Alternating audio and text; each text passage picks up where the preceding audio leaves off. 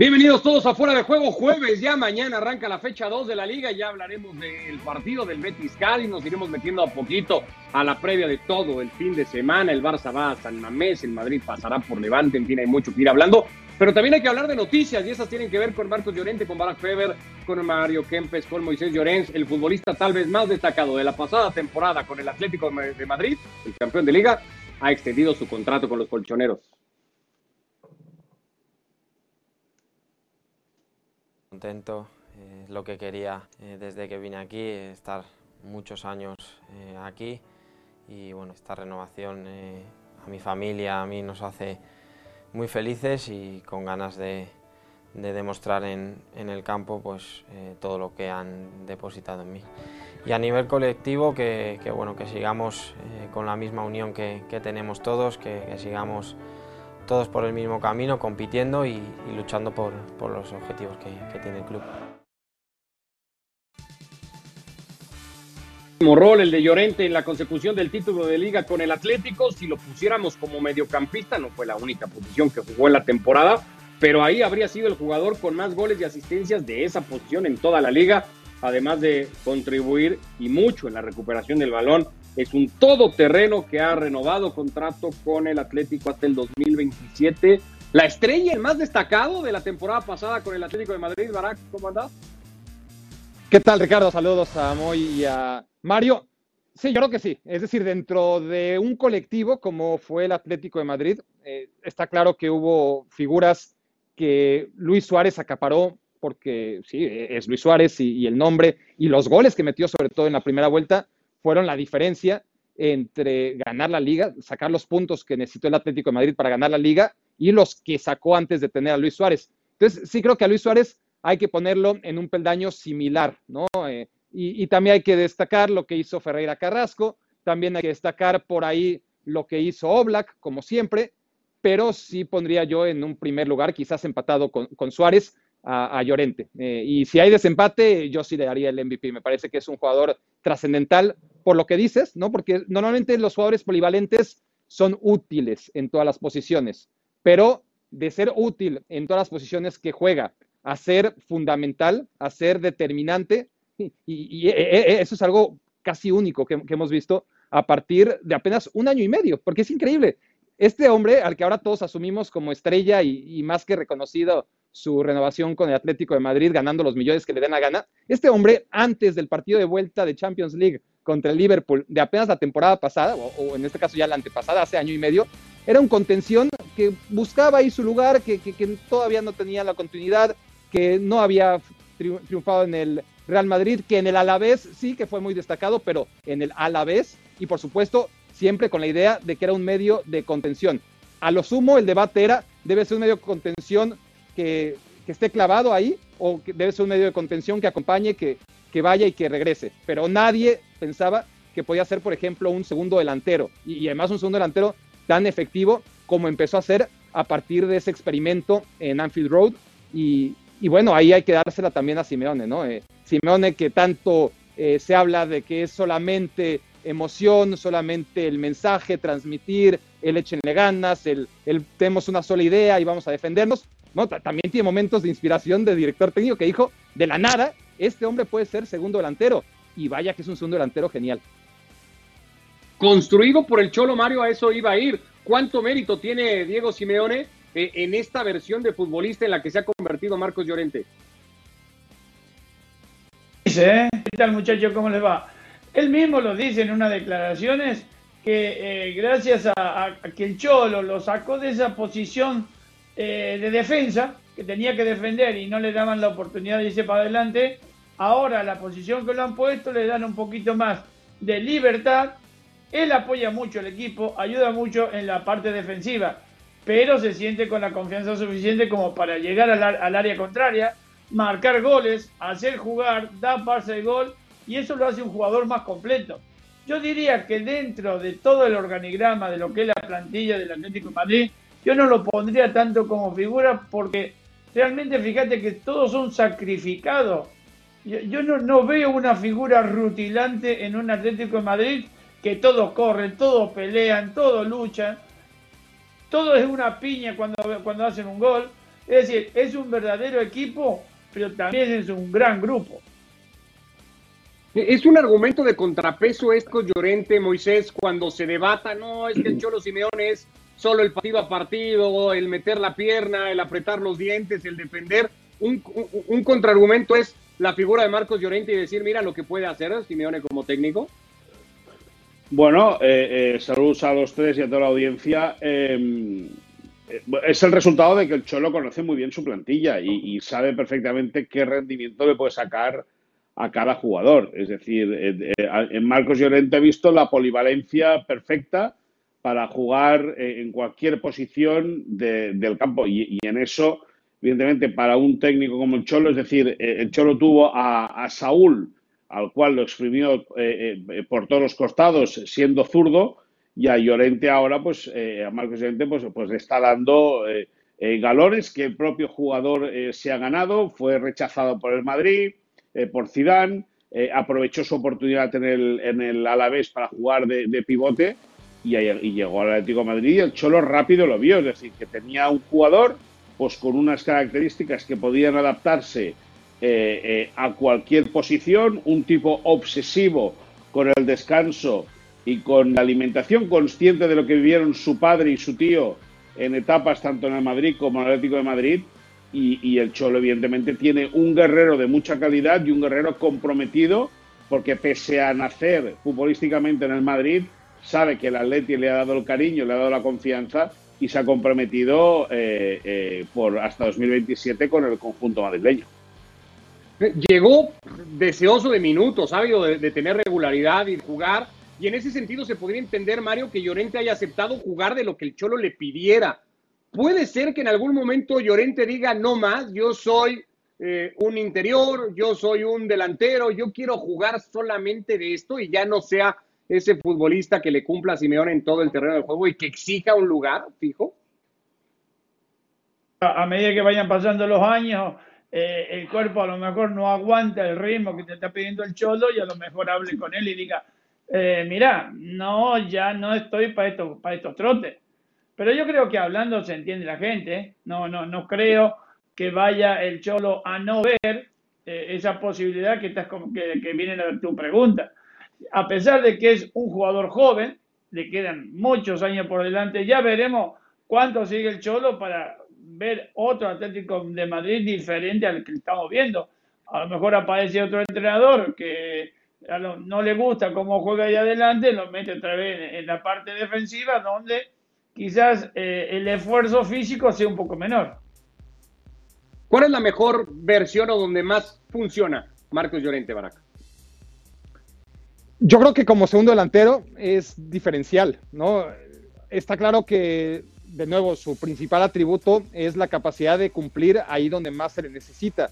Y el momento en que deje de hacerlo, eh, por lo que cita Mario, porque físicamente ya no le alcance, me parece a mí que en esa posición es donde más va a poder seguir marcando diferencias, ¿no? Porque siempre, aún me imagino yo, con los cuidados que tiene, a los 30, 32, 34, 35 años, va a ser un futbolista que siendo un jugador más de perfil atacante, va a seguir sacrificándose, va a seguir recuperando balones, va a seguir siendo el primer defensor en la línea de presión, pero me imagino que, así como ahora eh, sigue siendo tan útil como lateral, donde está un poquito desperdiciado, si, si, si quieres que sea sincero, ¿eh? porque en la labor de lateral lo puede hacer muy bien, pero seguramente que esas capacidades de, fuerza, de imponerse en el choque, en el uno contra uno, es donde menos, eh, menos futuro le veo, ¿no? Eh, para ser un jugador diferencial. Será lateral derecho porque en el plantel del Atlético de Madrid o en la selección española, pues no hay tantas variantes, ¿no?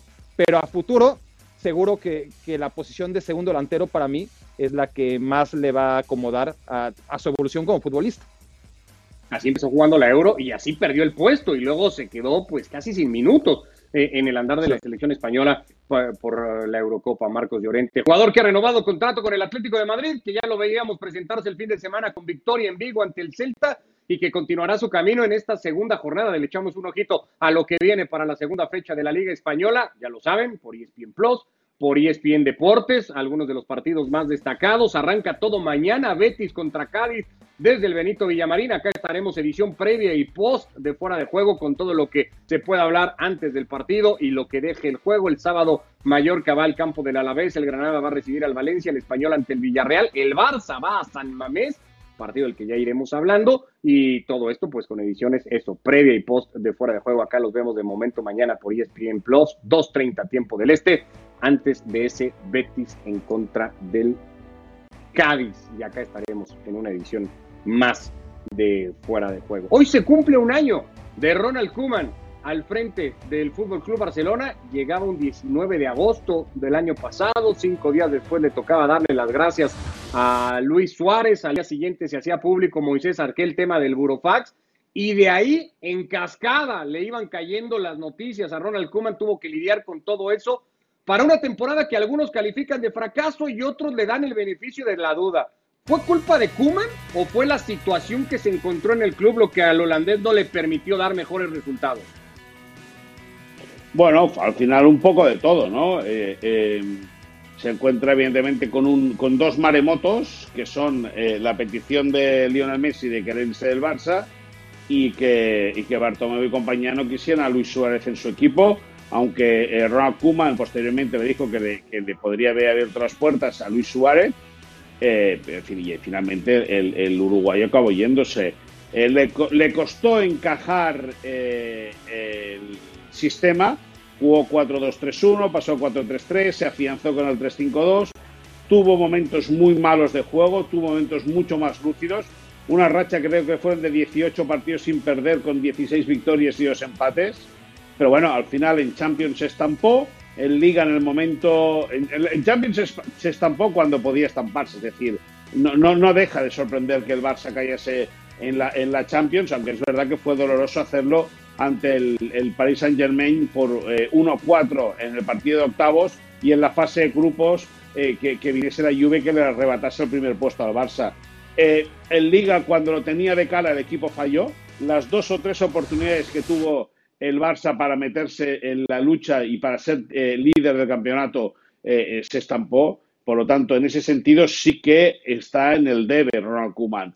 En el haber, pues, pues eh, sacó a gente joven, ganó la liga, eh, ganó la liga, ganó la copa, apostó, no, no, no le, no le, quisieras, no quisieras, tembló el pulso. Soñabas. No. Que te gana el inconsciente. No, no, no, bueno, no. No, sí, sí, no, sí. Yo, yo soy, yo, no, yo, no, no, yo sé que tú lo celebraste la victoria del Madrid. Yo sí que sí que tú lo celebraste. Yo era, no, sí, sí, sí, sí, sí, sí. Sí, sí, sí, sí, no digas que no. Eh, yo siempre dije que no hubiese sido bueno para el fútbol que, este Barça, jugando como jugaba de, agosto a enero, hubiese ganado la liga, porque hubiese sido eh, malo.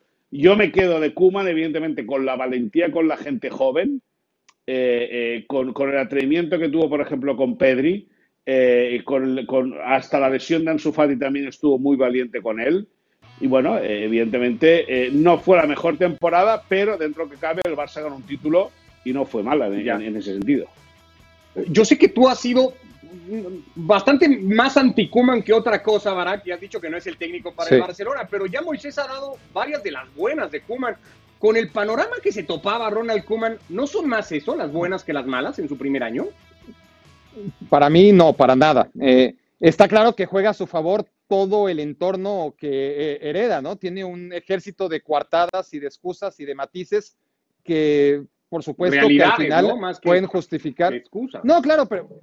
No, no, claro, eh, no, no, no estoy diciendo lo contrario, pero al final, hiciera lo que hiciera, era una realidad que él asumió como entrenador del Fútbol Club Barcelona cuando después de la debacle en Múnich decidió que iba a dejar a la selección de los Países Bajos para cumplir con su sueño de dirigir al Barcelona, ese equipo al que quiso dirigir siempre, el equipo donde fue una gran figura histórica como futbolista, pero que durante muchos años de carrera mientras estuvo en, la Premier League o en la Eredivisie, nunca hizo los méritos suficientes para, a pesar de tener la gran historia como futbolista, ser considerado un técnico para realmente llevar a, las riendas de un club que estaba tan bien. El Barcelona baja tanto su nivel que sepa el nivel de Kuman. Ahora, todo esto que, que ciertamente son realidades a las que se hubiera enfrentado cualquier entrenador con la necesidad de dirigir al Barcelona, aunque sea en estas circunstancias, iban a aplicar, ¿no? Juega a su favor esto, juega a su favor que lo de Quique Setién fue tan, pero tan, tan, tan, tan deplorable, tan malo en todos los sentidos, que ya cualquier cosa parece mucho mejor, ¿no? Yo creo que lo de los jóvenes eh, es algo que no le quedaba de otra. El plantel del Barcelona es el que era en ese momento. Las lesiones y, todo lo que ocurrió se acomodó para que tuviera que apostar por ese perfil de futbolistas porque no había más, ni en defensa ni en ataque. Entonces, cuando tiene que apostar por Araujo, por Mingueza, a finales que no, había más, sino que, y, y, aún así, para mí jugó un tití muchos más minutos de los que debía haber jugado y le Lenglet muchos más minutos de los que debía haber jugado. Para, mí, para mí no fue una gestión brillante mm. para nada por parte de Kuman, Moy. No, no, si estoy, estoy, totalmente de acuerdo contigo y evidentemente para gustos colores. Y, está claro, está claro que, eh, eh, tampoco él aterriza. A lo mejor son más las ganas de, que tiene el de entrenar al Barça que ser su momento. O si, o son más ganas las de él de entrenar al Barça que ser él entrenador para el Barça, que es muy diferente.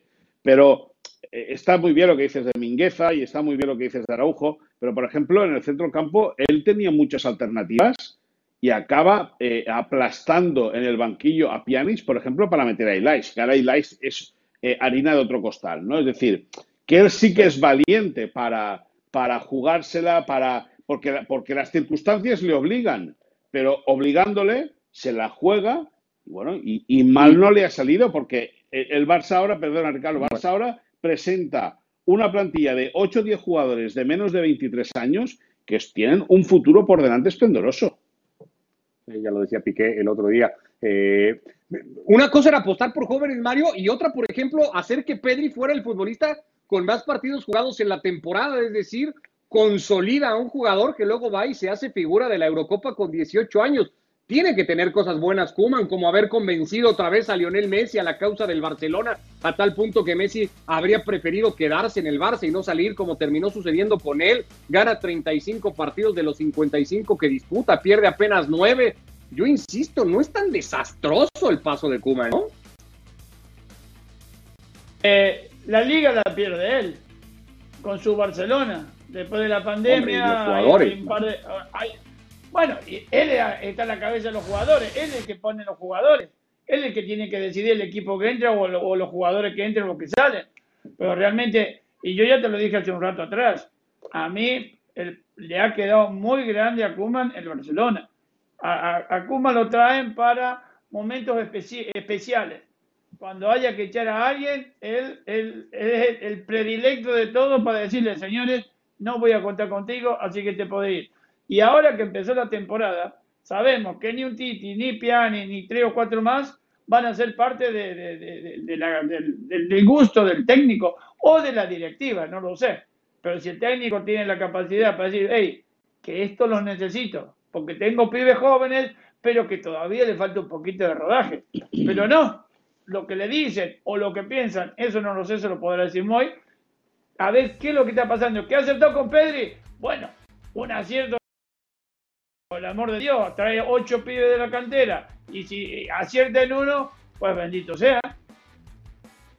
¿No pasa un poco que el juicio con Kuman sigue muy eh, atado al pasado del Barça y a, lo que tenían que ser los valores y el ADN del Barça, que hace rato no vemos en sus últimos técnicos, Barak, porque pues no lo tenía Martino, no lo tenía Luis Enrique, no lo tenía, o sea, ¿quién lo presumía, pero en realidad no lo tuvo nunca, no lo tuvo Valverde. Y mira, hace rato que no vemos tampoco eso del ADN Barça en su técnico. No, eh, está bien, o sea, eh, el Barça rindió a unos niveles tan extraordinarios con Pep Guardiola durante esos cuatro años que ya parece que, todo lo que pasó antes de Pep Guardiola era eso, ¿no? Eh, cuando tampoco el Barça de Bangal, que había sido el último Barça triunfador, respondía totalmente a, a ese Barça ya idealizado y que será la sombra de siempre sobre, sobre el equipo que, venga, porque inclusive un equipo tan ganador como el Barça de Luis Enrique eh, perdía ante esa comparación y el Barça de Valverde ni hablar, eh, ganaban en un entorno de crítica. Ahora que no se gana, pues, pues por supuesto que influye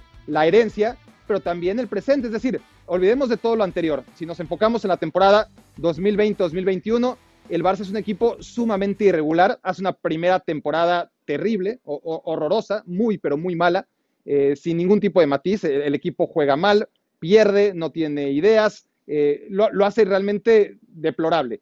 en la segunda vuelta, o en una buena parte de la segunda vuelta, empieza a hacerlo mejor, a jugar puntualmente bien. De repente juega un partido bien, luego tres no, pero hay una racha en la que realmente, ¿no? Cuando se acerca esa recta final del torneo por ahí de abril, que dices, mira, el Barça ya está jugando dos o tres partidos seguidos bien. Eh, claro, con, con, la inconsistencia clara de que jugaba un primer tiempo muy bueno y luego el segundo tiempo casi le empataban y no sabías por dónde, como le sigue pasando ¿no? en esta primera jornada de liga. Con la inconsistencia de saber que el Camp Nou por lo general no había problema hasta que lo hubo ¿no? en las últimas jornadas y se perdió la liga, pero que de visita la herencia de Valverde y de todos es que de visita este equipo es totalmente distinto. Y tenés una temporada en la que el equipo viajaba mucho dentro de los mismos partidos, dentro del partido a partido, y si comparas lo que fue la primera vuelta, la segunda vuelta antes de la recta final y una recta final que fue la cabosa. Hay técnicos que dicen, Moisés, que sus segundos años son los mejores, Mourinho a la cabeza de todos. ¿Hay argumentos para pensar que este segundo año de Kuman va a ser mejor o, lo bueno que se quisiera en el barcelonismo? Bueno, eh, se ha confirmado la salida de Lionel Messi y evidentemente se lo complica todo. Eh, en el vestuario del Barça aseguran que ahora, eh, sin tener esa presión o sin tener esa, ¿cómo te digo? ese punto de la Messi dependencia, pues que el equipo se tiene que adaptar a una nueva circunstancia y que todo el mundo está como más activo, como más vivo, como más, como más predispuesto a entregarse, ¿no? O sea, eh, como que hay un clima diferente dentro del vestuario, que se han quitado la presión de la, del tener eh, ante sí al, mejor futbolista del mundo y que ahora entienden que para que la cosa funcione, pues el bloque en general es el que tiene que sustituir a Lionel Messi. Es que al final, fíjate, es que a Kuman eh, cada paso que da es una mina. se le va Suárez, Messi se quiere ir, el equipo no arranca, eso todo la temporada pasada, Bartomeu dimite, eh, no hay un duro para comprar nada. Pide a Memphis, no se lo traen. Pide a Eric, no se lo traen. Eh, ahora que vienen Eric y Memphis, resulta que Messi se va.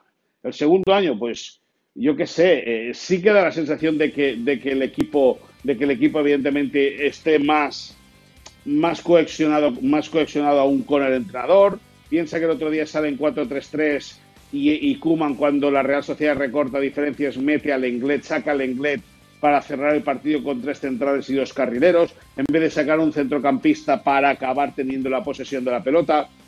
¿Lo, puede hacer? Eh, que, el segundo año puede ser bueno? Sí, puede ser bueno, pero, pero lógicamente eh, facilidades Ronald Kuman no ha tenido ninguna.